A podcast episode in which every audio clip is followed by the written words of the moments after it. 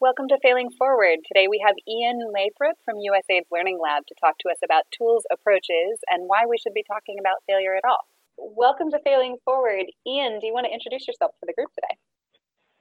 Sure. My name is Ian Lathrop, and I am the Senior Communications Manager for the USAID Learn contract, a five year mechanism that provides institutional support to USAID here in Washington and also through a number of buy ins from missions and other operating units, supporting the integration of collaborating, learning, and adapting throughout the program cycle at USAID and USAID's work.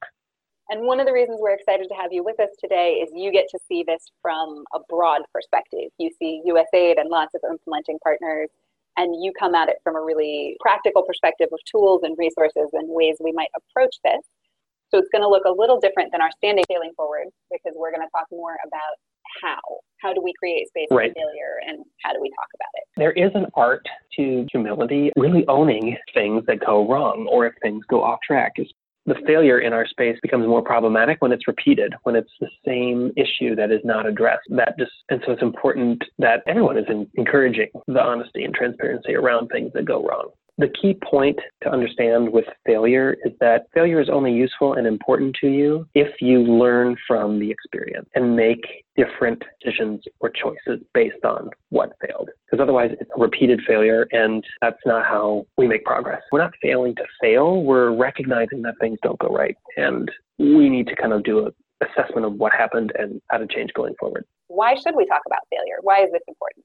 Accepting reality is part of it of why it's important to talk about failure, recognizing that things don't always go according to plan. Sometimes we have a good idea at the outset of something and we get down the road and it doesn't appear to be what we had envisioned. If you fail to accept something went wrong, you're only hindering your ability to be successful in the long run. So it's important to talk about failure at any degree, really. Of you know, you we had a conversation and I said I would follow up on these three things and I didn't do that. Really, something that little or something of like we are going to open a new country office in this country because we think there's demand there and you know a number of things don't happen that need to happen for that to be sustainable and we have to abandon it it's important to talk about why something didn't go the way we thought it would go. When people hear the word failure, they equate it with shaming, belittling attitude when it's really just it failed to go the way we thought it would go. And it's important for us to dig deep and review what we thought was going to happen and then talk about what actually happened and then focus on okay so if we have to do this again what are we going to do differently so that it doesn't happen the same way? Now that's at a, a super high level because it can be applied you know it can be applied to personnel issues, it can be applied to business practices, it can be applied to technical decisions, but it's important to talk about that openly to understand that nobody is perfect and that we can only achieve success together in a certain way. When you think about encouraging people to talk about failure, you've already mentioned some of the barriers that we face. There's a sense of shaming. Mm-hmm people are afraid to put it forward. What are some other barriers you see there?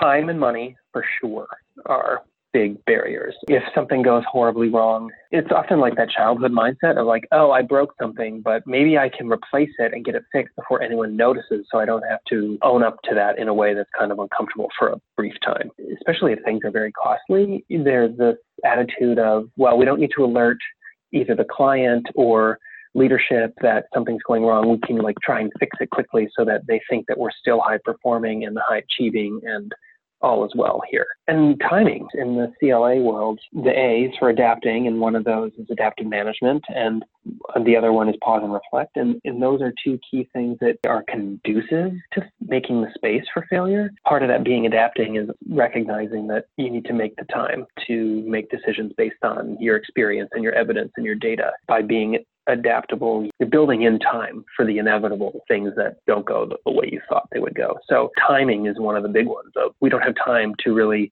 focus on all of what went wrong and identifying the source of the problems if we're trying to meet a deadline or if we're trying to make sure that we get a top up of, of funding. If you're cutting corners now, how are you going to be successful in the future. You mentioned pressure for immediate deliverables. Do you feel like the whole narrative around quick wins and also narratives around being risk averse also play into this? The term risk averse can be perceived as being afraid, being afraid to deviate from the status quo or being afraid to what is really exciting about being in a culture dynamic where it's good to talk about failure and learn from failure is that it actually encourages you to take more risk and be more experimental in your approaches or try something new or reach out to someone new because you have an idea of like this may lead to something but the only way we know if it's going to or not is to try something and get out there and adapt from there. Whereas if you were being super risk averse you're really afraid to try a new approach or talk to a new person because you don't want to run that risk of something going wrong. When you are in a dynamic or on a team where failure is celebrated, it becomes apparent that it's not a trap to have something go horribly wrong to then put out there, this is your fault. You want to be smart about risk. So take a calculated risk. You've already started talking about some of the benefits, being willing to try new things, feeling a little more safe, feeling comfortable with your team and celebrating when something happens. What are other benefits you see to talking about failure? If you think of it in a more entrepreneurial sense, you know, everybody's gung ho around an idea and everybody's pitching in, and the sky's the limit with creativity. And then you kind of build around that momentum there and then get out there and you get some like a minimal viable product out there, and then you realize quickly that it's not going well and then you do a pivot. Okay, this is what we learned. This is what's happening. We need to make these changes, and we need, we can go forward. Being in that all hands on deck, working towards something great, and we understand that the only way to see what the possibilities are is take an action. What is it that we're trying to achieve here? What are the best ways to do it? Who are the best people to help us do it? And let's just like put something together, especially in this development space where sometimes we can just plan ourselves into oblivion where we're just like planning, planning, planning, planning, planning. And we forget that we need to start being productive and being creative and understanding why we're here well, you've already started to talk a little bit about needing to be action oriented. One of the things at CARE for sure, but I think all of the implementing partners USAID works with is wanting to focus on impact and the development outcomes. Mm-hmm. The whole point of all of this right. is not to talk about failure so we say that we can, it's so that we can improve impact for the people we're trying to serve. Can you think of examples where you've seen that happen or examples where it might happen? If you aren't considering the people that you're working with or for, that alone is a big failure. They should be the ones informing you on how to do your work because we work in service for them. And so if you're working on a, a, project for like childhood literacy somewhere and the curriculum you design is not having an effect, ultimate failure would be if you ignore those signs and refuse to make any changes. And then when you get to the end of your project, you have not made any progress in your work. If you lose sight of what it is that you're doing and why it is you're doing this work, you're not going to be having any positive impact on anything. You're going to continue to go down a path where nothing happens. Focus on those shorter bursts in your planning and your implementation, taking the time to take that back to your original strategy and kind of ground truth. Okay, this is what we thought was true. Is this happening? Yes or no? Let's make changes and then let's go to the next phase. It would be possible to have everything you do be reviewing right. failing or not. And then you would also right. be you'd be failing yourself into oblivion instead of planning yourself into right. oblivion. Right. How do you think about that balance? On Learn specifically, we have an internal M&E cycle that we follow. In our technical areas, we have things that we report on. We have a quarterly review by each technical portfolio of this is all the data that we've collected. What sense can we make of it? Is it having the effect that we thought it would? Do we need to change course? And then what should we do differently so that the next quarter it's slightly different? So building in those regular reviews will help. It's more of the exploration and not putting on a pedestal the thing that went dismally. Because not everything needs to be this monumental failure. Like i said before you can you can have smaller ones. We on learn do a lot of after action reviews particularly when we have high profile or intensive deliverables or events. So we always schedule kind of an after action review to explore those things. If you're the facilitator of a three day workshop and you may have in your head that you had wanted to accomplish a, B, C, and D with the people. But then when you're in your after action review, upon reflecting, you realize we set out to do this and these other things happened. And I, as a facilitator, failed to wrangle that in. A reflection point to just think about the little things of how to grow in the future and just taking note and just recognizing that not everything is perfect, not everyone is perfect after action reviews are one, what are some of your other favorite tools to create space for this? Having a mini fail fest. We have done a few on our team where we have volunteers talk about a failure, similar to what you and I are talking about on this podcast, where we ask one person to talk us through their failure and explore what happened. If you think about it in a more technical space, it's just being transparent, making sure you have a human connection with your counterparts and being straightforward. You know, we are not seeing the results that we thought we would see with this, or we made a misguided investment in something and we have to pull out. And we recognize sometimes that's how it goes. But sweeping it under the rug isn't going to serve anyone. For those familiar with collaborating, learning, and adapting, we have self-assessment and action planning process, the CLA maturity tool, and one of the six components is culture. And so if you are trying to foster a culture of openness or accepting of failure, that tool helps you think through where we are currently, where do we want to be in our openness around discussions of failure, and what are some things that we can do to help us get there. And so if you take a route like that, maybe one of the actions that's suggested is leadership can be a better model of transparency around failure. That hopefully is one way that cascades down. So if they're comfortable at the top, that sends a message to others on the team that, hey, I can come forward to this and it's not going to affect me negatively.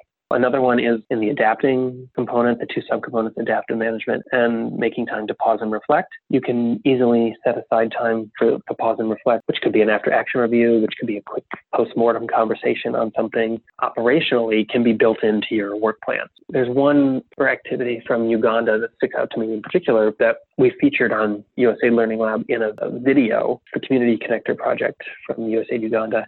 And the way that they had structured their actual implementation was to have a pilot phase, an implementation phase, and then like a learning phase. And they, from the uh, get go, built that time in so that they could assess what they needed to do, they could start doing what they needed to do, and then they would take a mini break and say, this is what the reality is. And then these are the things that we need to change for the next phase of implementation. So it's in USA World's shorter work planning process so that you have the, the time. You maybe don't wait a year, maybe you just wait six months. So you'd say, okay, here's what we're working on for these six months. We'll assess if we still need to pursue these when we have to do our next work plan. One question I have for you is Can you think of a moment in your own professional development that was an aha moment around this is why we need to be doing this, or we need to talk more about failure? In my current role, the learn team, it's easy to let your excitement get the best of you. Say you meet with a client and they talk about wanting to pursue something, momentum and excitement builds for that thing that was kind of like a, a nascent idea, but has takes on a life of its own. And then when you're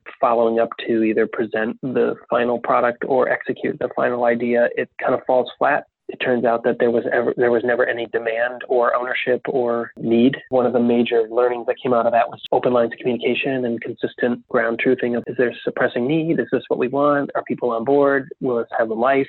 People who work for USAID or who work in a leadership role at an implementing partner need to be supportive of letting mistakes happen in a safe way. Do you have any last thoughts or recommendations, especially for people who are implementing partners?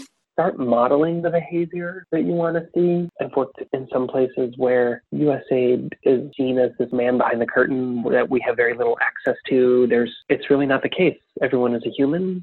We humans thrive on human interaction. Like, start making connections. And if you want to convince somebody outside your team that this is a good approach, start modeling the behavior on your team. When opportunities arise to say, oh, this is an issue that we've discussed and learned specifically, we have a set of core values that we embody and we have visuals of them throughout our office. And it really just kind of the tone for what we're about and how we do our work. And when we have client meetings, we bring them up of this is what's really important to us of how we get this work done and this is how to best work with us. And I think they really appreciate that. It allows for some more flexibility and um, kind of builds a trust.